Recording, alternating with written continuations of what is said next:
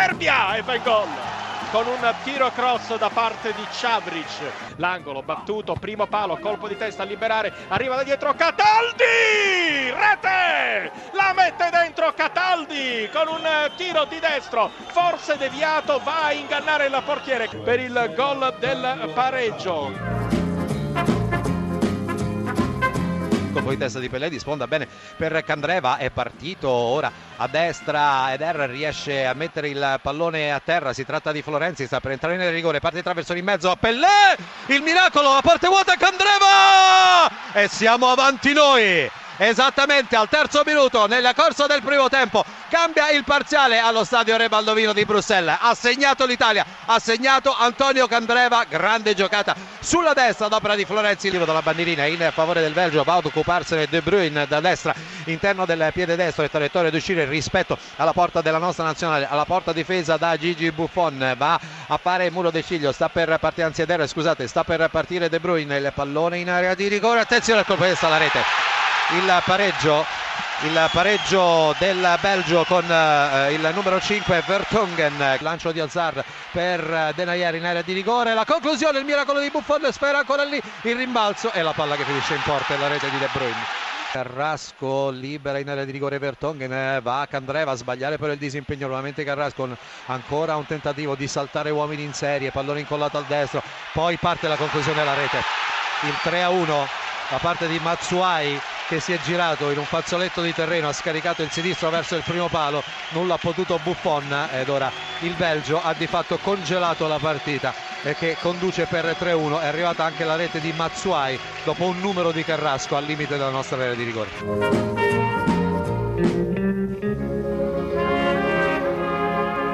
Zona Cesarini.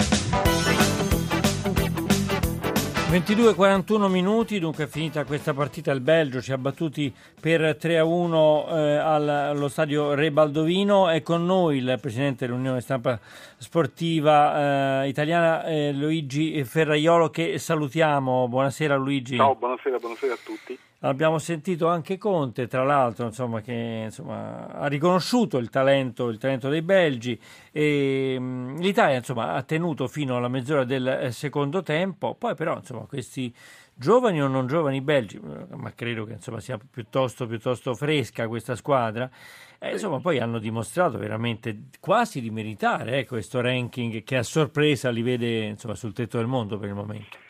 Ma guarda, io toglierei anche il quasi, secondo me la squadra europea e la nazionale, o meglio europea, in questo momento più, più allettante, più bella da vedere, più, più, tecnica. Noi secondo me abbiamo retto un tempo, perché nel secondo abbiamo fatto pochino. Se andiamo sugli episodi forse il 3-1 può apparire persino eccessivamente pesante per l'Italia perché noi abbiamo preso una traversa, abbiamo avuto qualche occasione, però ne hanno avute anche loro per carità. Poi il secondo gol eh, è stato praticamente regalato eh, da Bonucci e quindi eh, sugli episodi insomma si potrebbe discutere, però come dicevi tu e come mi sembra di capire ha detto soprattutto Conte, c'è una differenza di qualità no, di base che si è vista in maniera netta. Insomma, quando tu hai tra centrocampo e tre, tre quarti gente come Witzel, Nangolan, Hazard, De Bruyne, che eh, secondo me è un, un talento straordinario, lo stesso Carrasco eh, che, che, è un ragazzo con, con, con un talento eh, evidentissimo insomma, che ha messo in difficoltà i nostri ogni volta che aveva il pallone, ecco quando tu, fai un concentrato di questa qualità, di questo talento, di questa capacità di palla a terra, saltare l'uomo, palleggio, cosa eccetera, e l'altra squadra va in grossa difficoltà. Ricordiamo se può servire che a noi mancava Pirlo, che però non so quanto ci mancherà perché definitivamente, probabilmente perché quelle parole che ha detto Conte potrebbe anche non convocarlo più, ci mancava Verratti che invece potrebbe essere vice Pirlo e ci mancava De Rossi nelle zone nevralgiche del campo. Però insomma la differenza tra le due squadre c'è. Certo, insomma, è come se avessi detto che insomma, questi talenti di classe pura ci mancano un po', cioè abbiamo un buon organico, però sì. insomma, nel Belgio come dire, sono più evidenti. Ecco, questi, sì, ma noi dobbiamo questi... essere realisti. Guarda. Sì. Eh, secondo me Conte sta facendo anche un buon lavoro e non è il caso di dargli la croce addosso. Eh, tatticamente la squadra l'ha impostata, sta cercando di dare un'identità. A noi, come appunto dicevi tu e come mi sembra chiaro, mancano giocatori Eh sì. di grande qualità. Ecco, Mm. diciamo, questo insomma, con tutto il rispetto, stiamo giocando davanti con Okaka, Pellè, eh, lo stesso Eder a centrocampo. Oggi, Com'è Luigi che non ne nascono da noi? Cioè, per carità, Eh, Berardi, eh, Zazza, tutto Sì, quanto, però sono insomma... anche questi mezzi eh, talenti, cioè eh, non possiamo, esatto, sì, non sì. esplode nessuno veramente. Noi abbiamo avuto Mm. delle fasi dei Anche il cui- poi non è esploso completamente. si è fermato anche lui, noi abbiamo avuto dei cicli in cui avevamo campioni che andavano in panchina e non venivano convocati. Questo è un periodo grigio del calcio italiano. Eh. Perché? Perché eh, andiamo a vedere come hanno fatto il Belgio, la Germania stessa, eh, che insomma ha toccato il fondo e poi è risalita fino a vincere il mondiale. Eh, perché c'è stata una riforma eh, de- del calcio interna. Forse anche in Spagna creato- questo? E anche in Mm. Spagna, certo, anche in Spagna, anche se forse la Spagna ha toccato il culmine e ora in una fase un po' discendente Sì. la Spagna, però cavolo ha vinto Eh per beh. parecchio, quindi Eh non è che sì. possono essere eterni questi, no, questi Sì, sì, cicli. sì. Ecco, noi dobbiamo lavorare molto, eh, Mm. ora sembra che la federazione voglia fare questi centri di formazione e servono, bisogna stare mm, con È un discorso, siamo sempre con Luigi giovani. Ferraiolo, presidente dell'USI, è un discorso che però riguarda molti sport, per esempio mi, mi rifaccio l'atletica leggera, no? dopo il punto Sì, zero, sì, così, vero. si deve lavorare molto per tirare su, il rugby si deve lavorare per... insomma, è Sì, come se lo sport italiano um, cioè, non è una cosa che riguarda solo... Eh, bravo, esattamente. certo, sì, perché a certo. parte insomma le due o tre stelle, poi il resto eh, non vinciamo classiche, cioè, è come se lo sport italiano stesse soffrendo. eh, che- Sì, eh. e ti dirò che noi Perché facciamo... lo guardiamo forse un po' di più che farlo? Che, che succede? Può darsi, Eh, eh, può darsi, Mm. eh, credo anche, io parto sempre da questo, forse Mm. sbaglio, mio chiodo fisso, mancano anche dirigenti bravi, mm. perché il dirigente è quello che poi ti trova l'allenatore, ti, cre- ti- ti crea il vivaio, eh, ti- eh, insomma dovrebbe essere il motore no? De- de- de- della disciplina, dello sport, del club, della squadra. Secondo me noi abbiamo dirigenti, non c'è un ricambio giusto di- dei dirigenti e quindi anche i quadri tecnici poi eh, si seguono un po', no? Certo. non sperimentano, non si rinnovano e, e poi io credo che lo sport complessivamente sia sempre anche riflesso di quello che è il paese. Ecco, noi ora Ah sì, su questo fa- sono d'accordo. eh, stiamo faticosamente Sì, sì. eh, con tutti stringendo i denti, con di- difficoltà, cosa c'è, uscendo da un periodo buio e quindi anche il calcio o lo sport in generale ne, ne ne risentono. Eh, pensa che noi poi quando andiamo alle Olimpiadi eccetera ci difendiamo un po' con degli sport di nicchia, che ti dico, la scherma per esempio, no? Cioè, con questi sport dove noi siamo veramente per tradizione i primi o comunque tra i primi, ma poi come dicevi tu l'atletica per esempio l'Italia non esiste. Cioè, Che eh, poi è lo sport base, no? eh, certo, dire, dovrebbe essere lo sport Nel calcio si corre anche, no? Certo, sì, Eh. sì, certo. ecco. Sai, c'è una, una frase storica di Johan Cruyff, dice, se fossi stato, mh, diciamo, eh, solamente bravo a correre mi sarei dato all'atletica leggera. Insomma, Cruyff, Eh, certo. Beh, A proposito, di, palle- eh sì, a proposito di, di palleggio, per, per- carità, io l'atletica la, la- la- la ritengo sempre la regina degli sport. eh. A proposito di palleggio, siamo stati surclassati sul palleggio da questi belgi, insomma, perché... Eh, insomma, perché eh, te l'ho detto, questo diciamo un po' di anni fa, un qualche anno fa sarebbe stata una bestemmia, nessuno ci avrebbe creduto, no? era esattamente il contrario. Eh, I palleggiatori siamo noi storicamente, tradizionalmente. Il Belgio che è, una novità, eh, ma insomma la scuola italiana eh, che per carità è diventata famosa per la sua furbizia tattica, cioè, però ha avuto sempre campioni, palleggiatori, eh, persino ancora la nazionale di Prandelli, se tu ricordi, negli europei precedenti costruì una squadra che era sul palleggio con un centrocampo di piedi buoni. Ecco, stasera eh, voglio dire, eh, con tutto il rispetto, perché poi sono bravi ragazzi, ma insomma, eh, noi non avevamo né un regista, perché non c'era, Marchisio non è un regista, è un, un- un- secondo me un mediano, un incursore, un centrocampista puro che deve correre e inserirsi anche in avanti, ma fa- trasformarlo in regista non conviene, non lo è. Avevamo Parolo che già è un giocatore, diciamo, normale, e tra l'altro non è un- in un momento eh, brillantissimo, e, e- e, insomma eh, questi erano i giocatori con cui dovevamo costruire. Eh, poi se pensi che noi dietro eh, insomma, eh, abbiamo Bonucci e Chiellini, queste colonne, questi creati su cui ci appoggiamo, ma che magari ora incominciano ad avere un po' di usura e beh, giustamente possono anche traballare. Insomma, il quadro Insomma, c'è qualcosa da rinnovare. Torniamo dal nostro inviato a Novi Sad, Giuseppe Bisantis. Buonasera Giuseppe.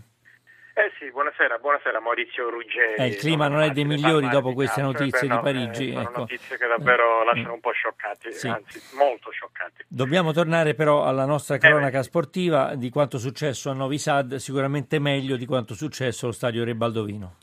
Beh, sicuramente sì, perché era molto temuta questa trasferta in Serbia qui a Novi Sad, proprio per la caratura della Serbia, squadra che ha l'ossatura della nazionale che ha vinto il Mondiale Under 20 nel giugno scorso, che ha vinto l'Europeo Under 19 due anni fa, insomma una squadra sicuramente forte che però noi siamo riusciti a imbrigliare e forse, forse avremmo meritato qualcosa di più, tenendo conto che giocavamo fuori casa. Allora, a caldissimo l'intervista del dopo partita a Gigi Di Biagio, che prego la regia di poter mandare in onda. Ma è un buon punto, su un campo difficile, su una squadra di altissimo livello. I valori in campo però hanno detto che l'Italia ha giocato meglio, che l'Italia ha meritato di vincere e che alla luce di quello che si è visto evidentemente ci va un po' stretto il pareggio, però va bene, non posso rimproverare niente. Ai ragazzi, hanno fatto quello che gli ho chiesto, in tutto e per tutto, ci sono mancati gli ultimi 20-30 metri dove dovevamo essere un po' più incisivi, però va bene così. maggiore possesso palla, il doppio dei calci d'angolo, giocavamo fuori casa, però come diceva lei, noi poco precisi in attacco, loro concreti perché per tre volte Cragno ci ha salvato, specie nel primo tempo. Sì, ma io penso che i tiri in porta siano il triplo, visto che abbiamo fatto un po' di numeri, abbiamo subito un gol su un cross sbagliato, quindi cosa dire? Lei che è anche vicino alla Lazio, tra le tante squadre che ha conosciuto, come giudica questo doppio marcatore laziale, Milinkovic, Savic e Cataldi? Buon per loro, sicuramente per la squadra della Lazio, ma importante per noi che si sia sbloccato un giocatore importante come Danilo, eh, perché in chiave azzurra, in chiave anche di club, è un giocatore di alto livello. Chiaro che la gara di ritorno ci sarà tantissimo tempo, però ci dà un vantaggio questo pareggio qui, perché possiamo giocarci il testa a testa con la Serbia in casa. Sì, Adesso non ho questo pensiero, in questo momento il pensiero subito sulla Lituania, perché è sì squadra abbordabile, ma che dobbiamo battere a tutti i costi. E proprio per questo l'ultima domanda, la Lituania ha battuto l'Irlanda per 3-1, noi a Vicenza l'Irlanda ci aveva impressionato, più contento perché un'avversaria l'Irlanda eh, perde terreno oppure preoccupato perché la Lituania si è rilanciata in vista della partita di Castel di Sangro? Indipendentemente da, da questo, sono tra virgolette contento perché bisogna, bisogna capire che non è una squadra abbordabile come dite tutti. Ecco Giuseppe, abbiamo ancora, ancora del tempo per, eh, insomma, per dire che comunque insomma, adesso l'Italia è a 10 punti con la Serbia, mi pare una buona classifica questa, no? Eh beh, sì, perché ne parlavamo con Di Biagio nell'intervista che avete appena sentito. Abbiamo adesso il vantaggio della gara di ritorno in casa. Adesso con il calendario dell'Under 21 il ritorno in casa con la Serbia sarà addirittura il 2 settembre del prossimo anno, quindi possono succedere davvero tantissime cose. Noi avremo il prossimo impegno martedì a Castel di Sangro alle 17 con la Lituania che a sorpresa oggi ha battuto l'Irlanda e questo chissà rende contento Di Biagio perché può tenere alta l'attenzione dei ragazzi perché la Lituania finora era stata presa a pallonate da chiunque, figurati, anche da Andorra, quindi eh, sembrava di poter prendere sotto gamba l'impegno, invece a quanto pare a livello di Under 21 non è mai così. La Serbia, la Serbia ha sicuramente avuto degli sprazzi di buon gioco, ha dimostrato di avere eh, delle buone individualità su tutto il laziale Milinkovic Savic, che forse è stato il migliore dei suoi, eh, poi contento Pioli e contenti i tifosi della Lazio, visto che poi il pareggio è arrivato da un altro laziale Cataldi, eh, però a livello di squadra, a livello di schemi, a livello di gioco, a livelli di possesso palla, credo che abbiamo fatto di più, perché la prima mezz'ora del primo tempo è stata tutta di marca azzurra, poi abbiamo sofferto nel finale del primo tempo il ritorno da parte della nazionale under 21 della Serbia. Allora è caduta, la linea con Giuseppe Bisantis, vi stiamo parlando del pareggio dell'Italia con la Serbia 1-1, pareggio che ha portato l'Italia a 10 punti nel suo eh, gruppo 2 eh, della eh, qualificazione europee per l'Europeo del 2017. Parlavamo poi tra l'altro prima con Luigi Ferraiolo dei giovani, dei giovani che il Belgio sta sfruttando, che stanno sfruttando anche tante altre nazioni, che noi poi nonostante, nonostante ecco, il buon viatico con la nazionale dell'Under 21 non riusciamo così a mettere in prova nella nazionale eh, maggiore vista, vista questa sconfitta eh, per 3-1 con il Belgio e visti anche insomma, eh, gli elementi, tanti elementi giovani eh, della, eh, insomma, di questa eh, nazione che ha spolverato un bellissimo gioco allo stadio Ribaldovino, ripeto 3-1 il risultato a favore del Belgio con Candreva che ci aveva portato in vantaggio, poi il pareggio di Vertogen e poi De Bruyne e Mazzuai hanno siglato un 3-1 forse, forse anche pesante. Eh, sentiamo se Bisantis è tornato. Non c'è, non c'è Bisantis. Vi leggo una notizia che mi passano adesso. La Russia è stata sospesa dalla Federazione Internazionale di Atletica, lo ha reso noto la BBC, secondo cui il Consiglio della IAF ha votato a favore della sospensione con 22 voti a 1. Eh sì, perché era riunita in Camera di Consiglio la IAF da, da più di eh, due ore e mezzo e alla fine c'è stata questa eh, notizia della sospensione della Russia. Quinta partita partita e quinta sconfitta in Eurolega eh, per eh, Sassari e qui siamo al basket che cede in casa per 90-73 al Bros Bamberg eh, e resta in fondo al girone di a quota 0 alla Palla Serra da Mini la squadra di Sacchetti era partita bene 21-14 nel primo quarto ma poi si è fatta rimontare e crollata nel secondo tempo. E allora siamo, siamo in chiusura di questa puntata dove vi abbiamo trasmesso prima la partita dell'Under 21 Serbia-Italia Under 21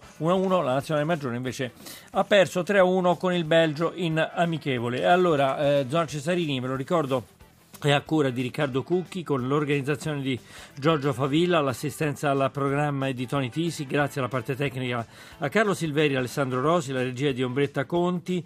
Eh, visitate sempre il nuovo sito radio1sport.rai.it domani i programmi sportivi sono Extra Time alle 11.05 e Sabato Sport dalle 13.45 tra poco in edicola eh, per seguire eh, i fatti di cronaca di Parigi. Sono state tre sparatorie sono oltre 18 morti ma lo seguiremo dai nostri eh, colleghi. Diamo la linea al GR1 da Maurizio Ruggeri buonanotte a tutti